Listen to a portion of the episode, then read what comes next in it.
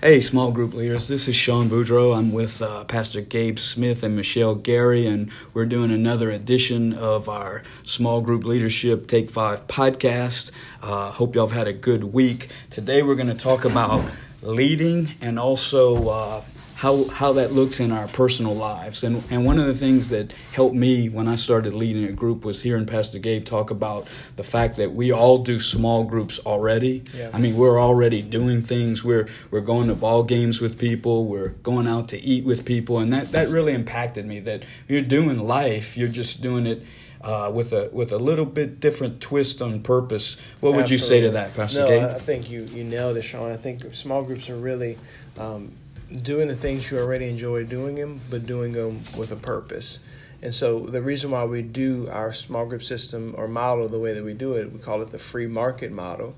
And the reason we do that is because we want you to do what you're already doing, and we want you to invite people to come do it with you and help people grow in their relationship with God. Point in case, if you're jogging, why don't you try inviting some people to come jog Right. with you, right? If you're if you go to the movies every other week, why don't you invite a group of people to come with you every other week? If you enjoy talking about marriage and parenting, and invite people to come do that. So that's kind of the heart of why we do that.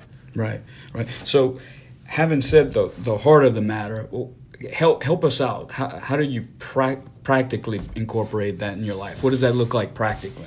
Um, I would say practically, um, just understanding that the people who come to your group are not just group members, but they now become a part of your life.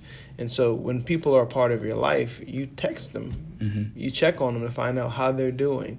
Um, you, you hang out with them outside of the setting of just being in your small group. So some practical things you can do is get to know the people in your group. Don't look at them like they're there for your personal Bible study and you're there to teach them.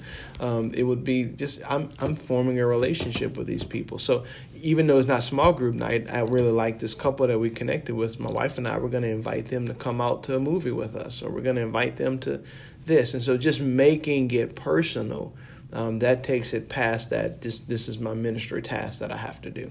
Right, right. So that so kind of in just to summarize, I, I I think that you know yeah we we we incorporate prayer all, all the things we've covered already, but this is kind of the connection moment that Yes, that that we're trying to do. This is how you know we we reach people, yes, but this is part of the building lives. Would you agree with that? Absolutely, and I think Sean, you just said something that's so profound. I think people know the difference when between being a project and a part of your project, Mhm.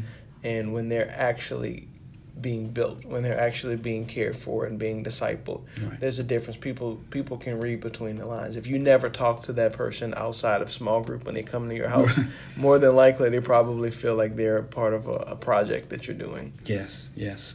Well, good. Well, good. Well, that that ends this week's uh, Take Five podcast. We hope you have a wonderful week, and we will chat again next week.